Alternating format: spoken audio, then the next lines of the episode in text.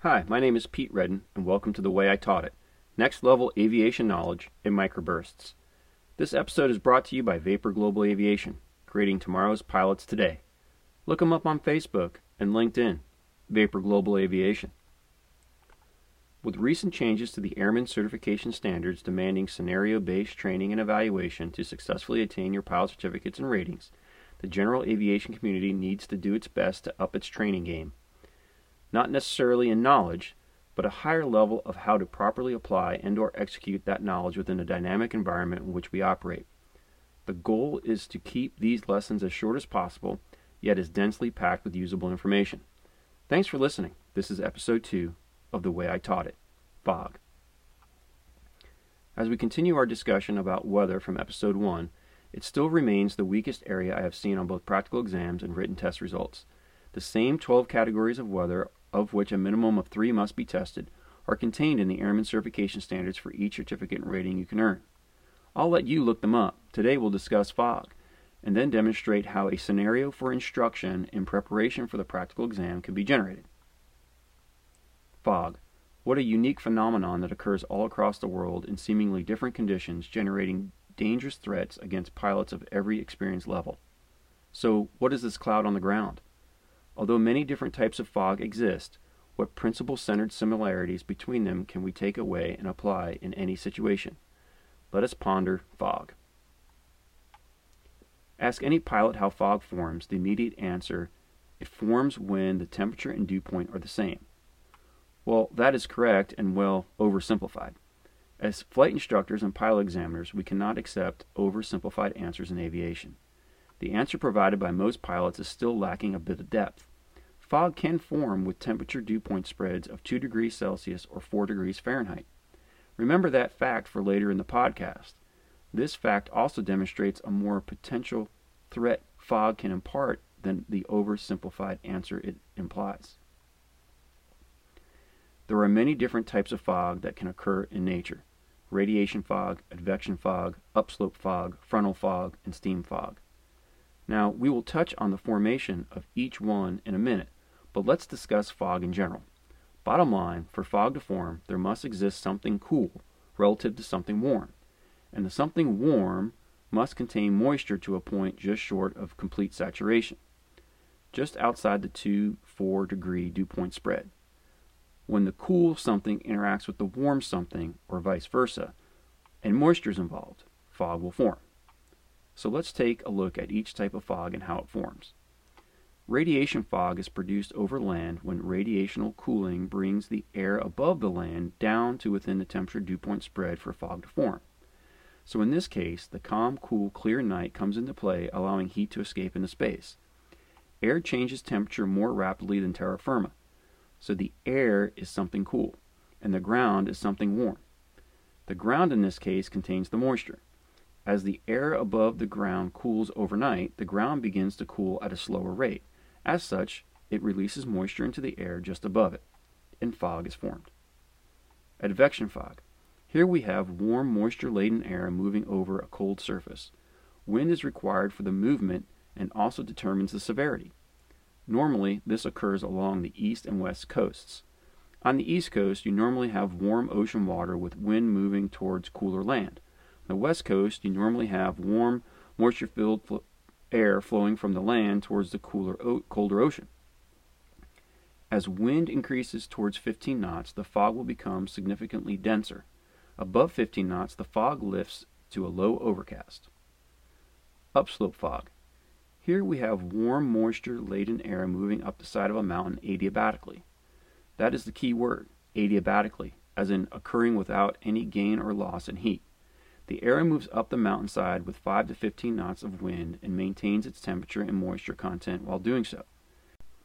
Then, at some point up the slope, it then cools rapidly to the temperature dew point spread and fog forms. Frontal fog.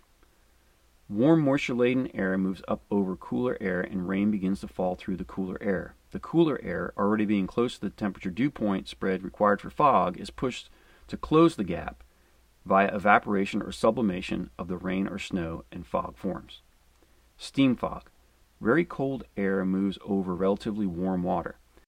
Think about a tea kettle whistling and the plume of steam coming out, or a hot cup of coffee with no lid from your favorite cafe. As with the tea kettle, there will be turbulence directly over that body of water as you fly through it. You may witness columns of fog rising and swirling when the temperature dew point spread is a bit further apart than exactly the same. Great, now that we know how fog forms, we already know it affects visibility in a negative way, so what, what, pray tell, could be next? So again, in a general academic way, yes, it is dangerous, but why? Although legal and not very smart, nor do I support unless you're talking about medevac or life flight operations, some Part 91 IFR operations allow an instrument rated pilot to take off in zero visibility and ceiling, i.e., zero zero, aka fog. Unless there is some kind of compounding problem, such as an emergency, loss of aircraft control, or controlled flight into terrain, the, in my opinion, reckless pilot who performs this operation will most likely get away with it. Don't do it. It really is not worth it. Drive instead. So that brings us to the impacts of fog during landing. We will cover a multitude of topics here, such as sun angle, visual illusions, elevator illusion, and the ability of fog to form rapidly. Sun angle. If you have not experienced it yet, you will, especially if you fly early in the morning. After a day of rain and warm temperatures, a clear, cool night follows, and you can absolutely expect radiation fog by dawn.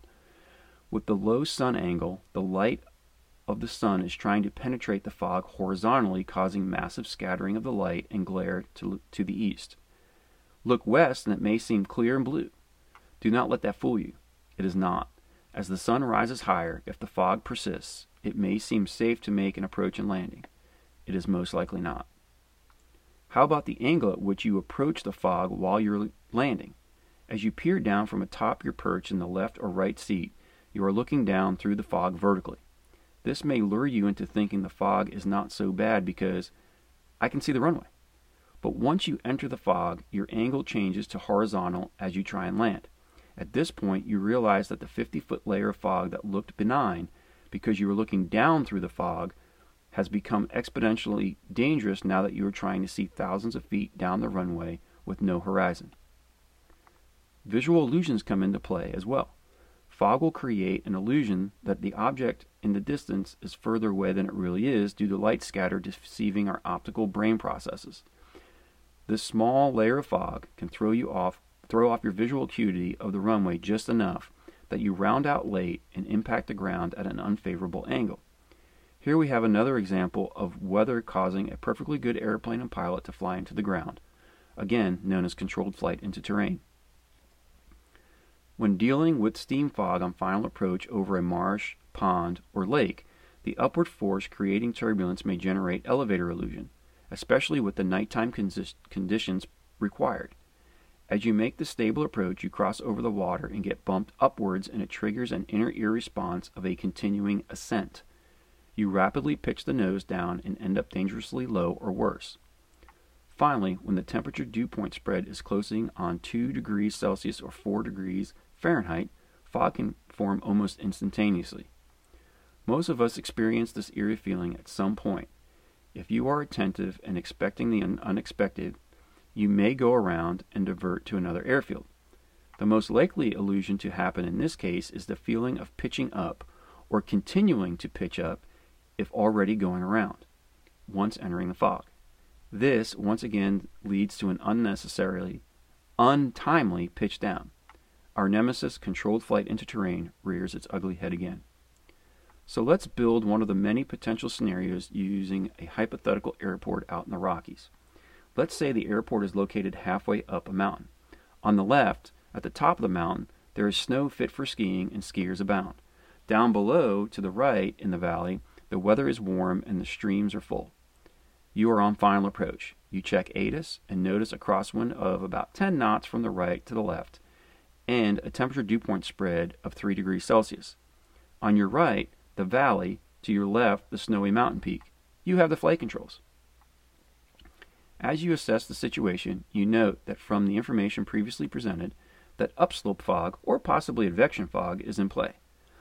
Although no fog has formed yet, you perceive a threat. As you begin to process, your attention turns towards the potentially dangerous situations of a rapidly forming fog event. You review the applicable illusions that may occur, such as the feeling of pitching up once entering the fog, how objects appear further away than in reality, and the potential for controlled flight into terrain. Are you going to continue? Maybe. At least you are armed with the right information and healthy skepticism about the situation. Maybe you decide, I'm just going to divert and avoid the situation altogether. This is acceptable as well. Let's review. Our aim is to avoid providing an oversimplified answer to a complicated question. We need to demonstrate not only knowledge, but demonstrate the application of our knowledge as well as our risk management process on a daily lesson or practical exam. We do not want to run on with drivel either, or as I call it, verbal diarrhea. Albert Einstein once said, quote, If you cannot explain it simply, you don't understand it well enough. I like to paraphrase for my instructors.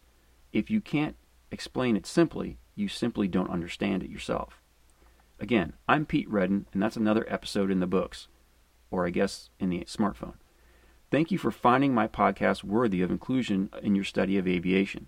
Until next time, fly safe, fly smart. That's the way I taught it. Episode references Pilot's Handbook of Aeronautical Knowledge, chapters 12 and 17. Advisory Circular 00 6B, Aviation Weather, chapter 16. Advisory Circular 61 134, Controlled Flight into Terrain Awareness. FAASafety.gov 3P Risk Management Process.